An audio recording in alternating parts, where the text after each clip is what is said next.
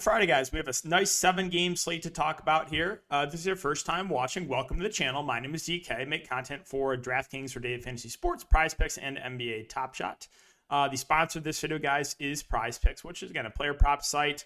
Um, been doing a, or did a video giveaway yesterday. So, how it's going to work is um, I'm going to make another, a separate video, and I'm going to look through all the comments, and I'm going to pick five uh, of the top player or five of the uh, you know top player props that um, are in the comment section, um, and then post that in a uh, another video tomorrow. And if all five hit, I'll do a giveaway, uh, and one of the five uh, people that I selected will win that uh, fifty dollars. So that's how it works. But yeah, with Prize Picks, again, um, you're just picking player props. You can take over under fancy points, points, assists, rebounds, three pointers made. You can mix and match sports. Um, it's really really fun to play. So if you guys want to give it a try, if you're a new user, you can sign up using my code DKDFS for a 100% match up to $100.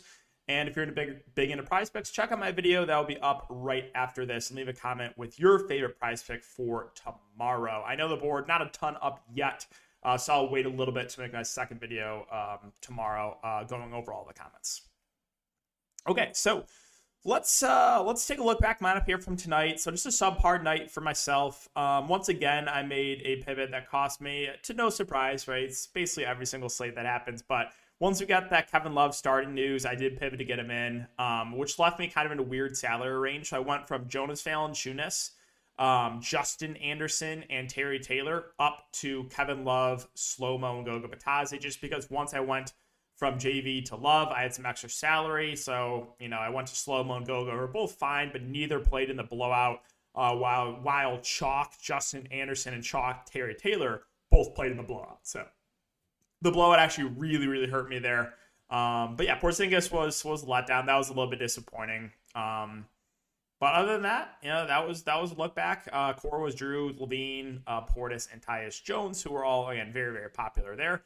But I want to get a little bit different. I knew a lot of people would go to Jokic, who actually had a bad game tonight. So yeah, I went to Porzingis to and play, didn't work out, but I don't regret that regret that play at all. I'm a little bit tilted that uh, my original build probably would have been cashing, but again, never. 99% of the time I make a change, it's it's going to go in the wrong direction. But that's it for the look back, guys. Winning lineup in the Thunderdome. Tyus Jones, LaVine, Justin Anderson, who smashed Terry Taylor. Again, these two are very, very popular. Uh, Vucevic, um, Jrue Holiday, Slow Mo, and Jokic, which uh, was based on my exact same line, I think, as at, or at Jonas Valanciunas here. Um, pretty similar, pretty similar line to my original build. But um, yeah, again, Jokic 75%, Holiday 75%, Terry 75%, LaVine 100%. very, very chalky slate. Okay, so let's talk about the seven game. We're starting the Utah side. Great, great matchup here. Still no Bogdanovich. We'll see about the status of Whiteside. Top two guys, Mitchell and Gobert, I think both look pretty good. Mitchell going to play huge minutes, should play you know close to 40 minutes, um, and does have a very high ceiling, and I like the matchup a lot. So I think he looks pretty good. I think Gobert makes a pretty safe play as well. Should play you know low 30s minutes, um, and like the spot here against the Charlotte Hornets front court. As far as the other guards go, I think Conley and Clarkson are both in play here. Conley should play over 30 minutes in a competitive game. Last game was a blowout, so don't be super worried there. I think Clarkson's been playing pretty big minutes on the bench as well. I would assume he plays at least 30. He only played 27 again because of the massive blowout, but um, yeah, I think the two other guards in the mid range for the Utah look okay. Definitely don't play NAW, my boy, who's you know basically not in the rotation. Rizzle, you have 3 9. He's a safe value play. He's probably not going to kill you. Probably won't win you a tournament, but most likely get you 15 to 20. So, yeah, I think he's actually a pretty safe play. As far as the rest go, they did start Eric Paschall last game. If he starts again, I think he's a fair play, 3.3. You know, Rudy Gay's been up and down, but I guess he's viable as well. On the Charlotte side, so LaMelo Ball finally played minutes, right? He played 39 minutes. It's been frustrating at times, so they're only playing him like 30 minutes. But when the minutes are there, he's going to produce. So Utah is not the same defensive team as they have been in the years past, right? So we definitely still target players against Utah. I think LaMelo Ball, like if you're confident he's going to play close to 40 minutes, I think he definitely is underpriced. The only issue is, you know, will the minutes be there? Rozier, Bridges, fine contrarian options, but I would rather go to LaMelo if I'm going to go to one of the main guys there for the Hornets. As far as the bigs, Washington, Plumlee, and Harrell, I think my favorite is Plumlee just because the matchup. Like, I don't really think PJ Washington or Montrezl Harrell can handle Rudy Gobert on the glass. I think Plumlee's probably their best bet to try to stop him. So Um, I think we probably get mid 20s Mets and Plumlee, which at 4.7K, I think makes him a pretty decent GPP option. Washington and Detroit. So again, Porzingis was awful tonight. Um, just started slow, so slow. I think he had like one rebound, 0 for 3 in like eight minutes in the first quarter. It's like, oh, okay, cool. That's how my minutes going to go. But um, yeah, Porzingis obviously has a ceiling. The minutes have been, uh, you know, 32 back-to-back games. So assuming he plays, I think he's a decent contrarian play. Kuzma, expect him to play. We'll monitor that. Like mid range guys like Deni and Rui should, Rui should play 25 to 30 minutes. They're both fair values. KCP, fine as well, but again, pretty score independent in his revenge game spot. Kispert, again, one of those where it's like, yeah, probably not going to kill you, probably not going to win you a tournament. He looks like an okay value. Gafford at 3 7, unless Porzingis sits, is more of a secondary play. If Porzingis does sit, then Gafford obviously, obviously looks really, really good. And then that trio point guards of Ish Smith, Neto, and Sato. Good luck trying to figure out what it's going to be for those guys. On the Detroit side, Cade Cunningham, again, um, every time I play him, he's in foul trouble. Every time I don't, he absolutely smashes. Um, so last uh, last game, he picked up two quick fouls when I had him. But um, I do like the matchup a lot for him. Minutes wise, should be mid 30s. So I just don't love the price point. That's the only issue with Cade. Saddiq Bey, Jerami Grant, both feel a little bit pricey. I know Grant's played well of late, but I don't want to chase that. Um, there's not a lot else that stands out to me on the Pistons side. I guess Killian Hayes is okay at 4 1 for tournaments. He had a big game last game, but it was a blowout. So, yeah, kind of an unappealing team. On the Golden State side, so still no Steph Curry, A Steph Curry, Jordan Poole at 7 8. I feel, I feel like it's still a little bit too cheap. He's going to play close to 40 minutes, and he is going to be uh, one of their main playmakers. 6 and 9 assists over the last couple games. So, I think Poole looks really solid here. Uh, still feels a little bit underpriced. Klay Thompson feels a little bit overpriced. He can still have a ceiling uh, but a little bit more score independent as opposed to Poole, who'll do more of the ball handling. Wiggins feels a little bit pricey as well. Draymond Green, they're capping him at around 30 minutes, so doesn't really stand out to me. Um, I will mention Otto Porter has played pretty well off the bench last few games, playing like mid 20s minutes. I think he's a decent option. I do think last couple games, of 16 and 15 rebounds are definitely outlier performances, but um, if he's going to play mid 20s Mets, I think he's a fair option. Kuminga probably goes back to around 20, makes him a viable tournament play. Uh, the Mets have been trending down on Looney, so probably not going to go there. On the Atlanta side, um, Trae Young 10-7 feels a little bit pricey, but I don't mind him as a contrarian GPP play. Capela was awful last game. They benched him. I would assume he goes back to 25 to 30 minutes, which makes him a fair play there in the mid range. Uh, the rest of Atlanta, Bogdanovich and Huerter and Gallinari and Hunter all just look okay. I guess my preferred option probably would be Gallo, who's played now over 30 minutes in the last three games, but there's no like standouts there. Okongwu will play the backup five. If you think Capela struggles, you can go to him. Like he'll play around 18 to 20 minutes, so he's a fair play. But um, if for some reason Capela struggles, then Okongwu could play a little bit more.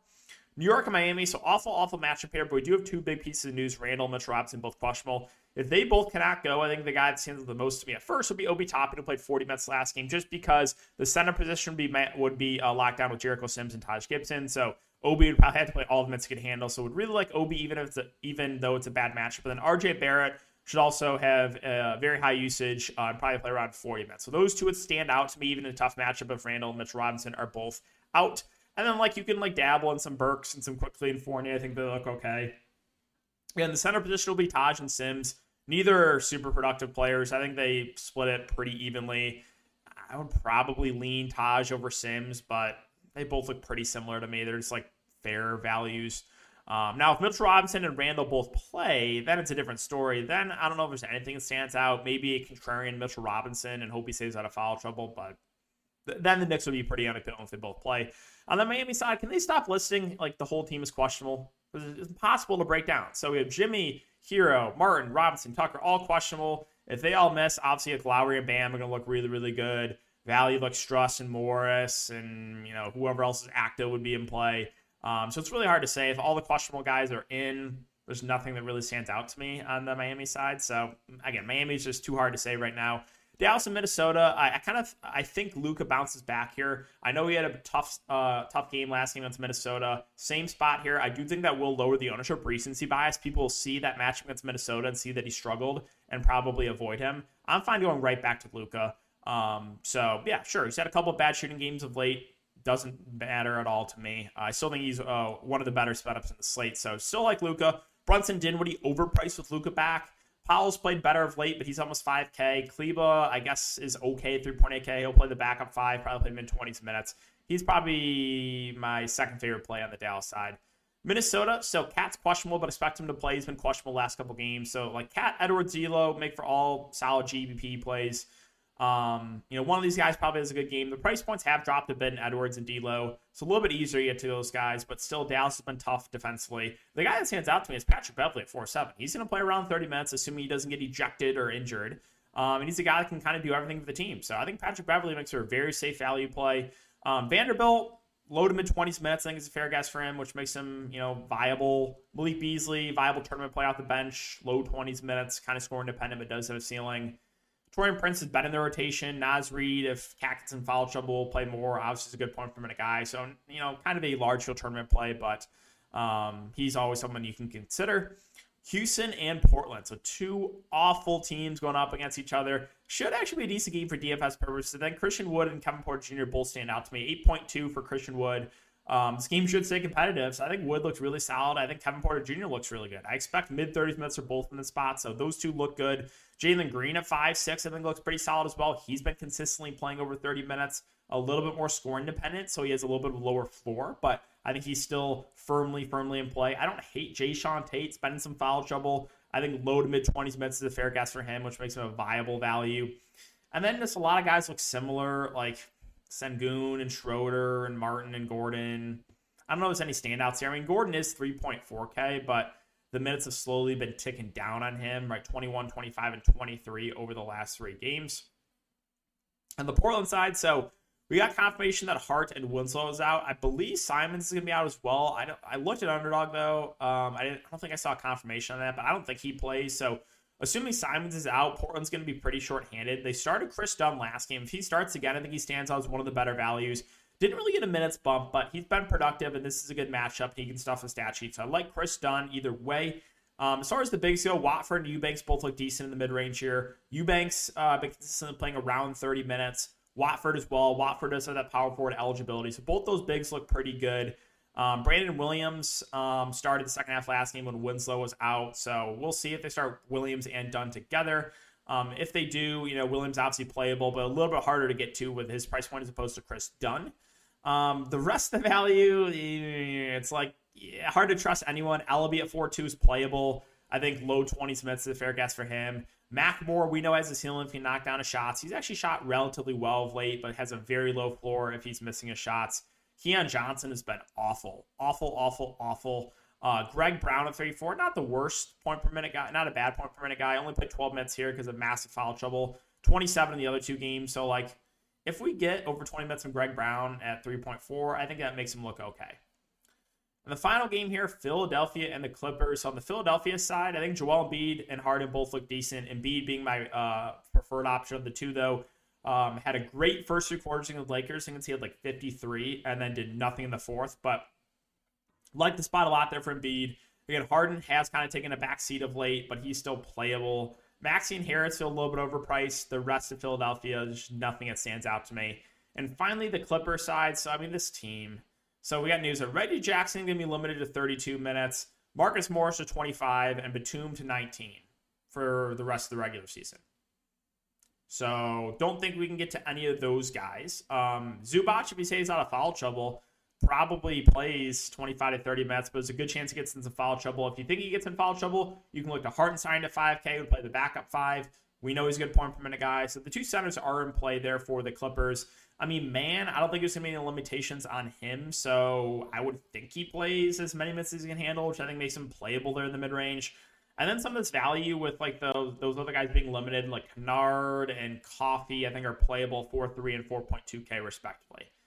But yeah, that's going to wrap it up for the video, guys. So really appreciate all your support. Thanks again. Again, if you do like, just make sure to hit the like button. Uh, helps me out a ton. Let's aim for 100 likes, subscribe, hit the notification bell, all that good stuff. Have a great rest of your night, and I will see everyone in the next video.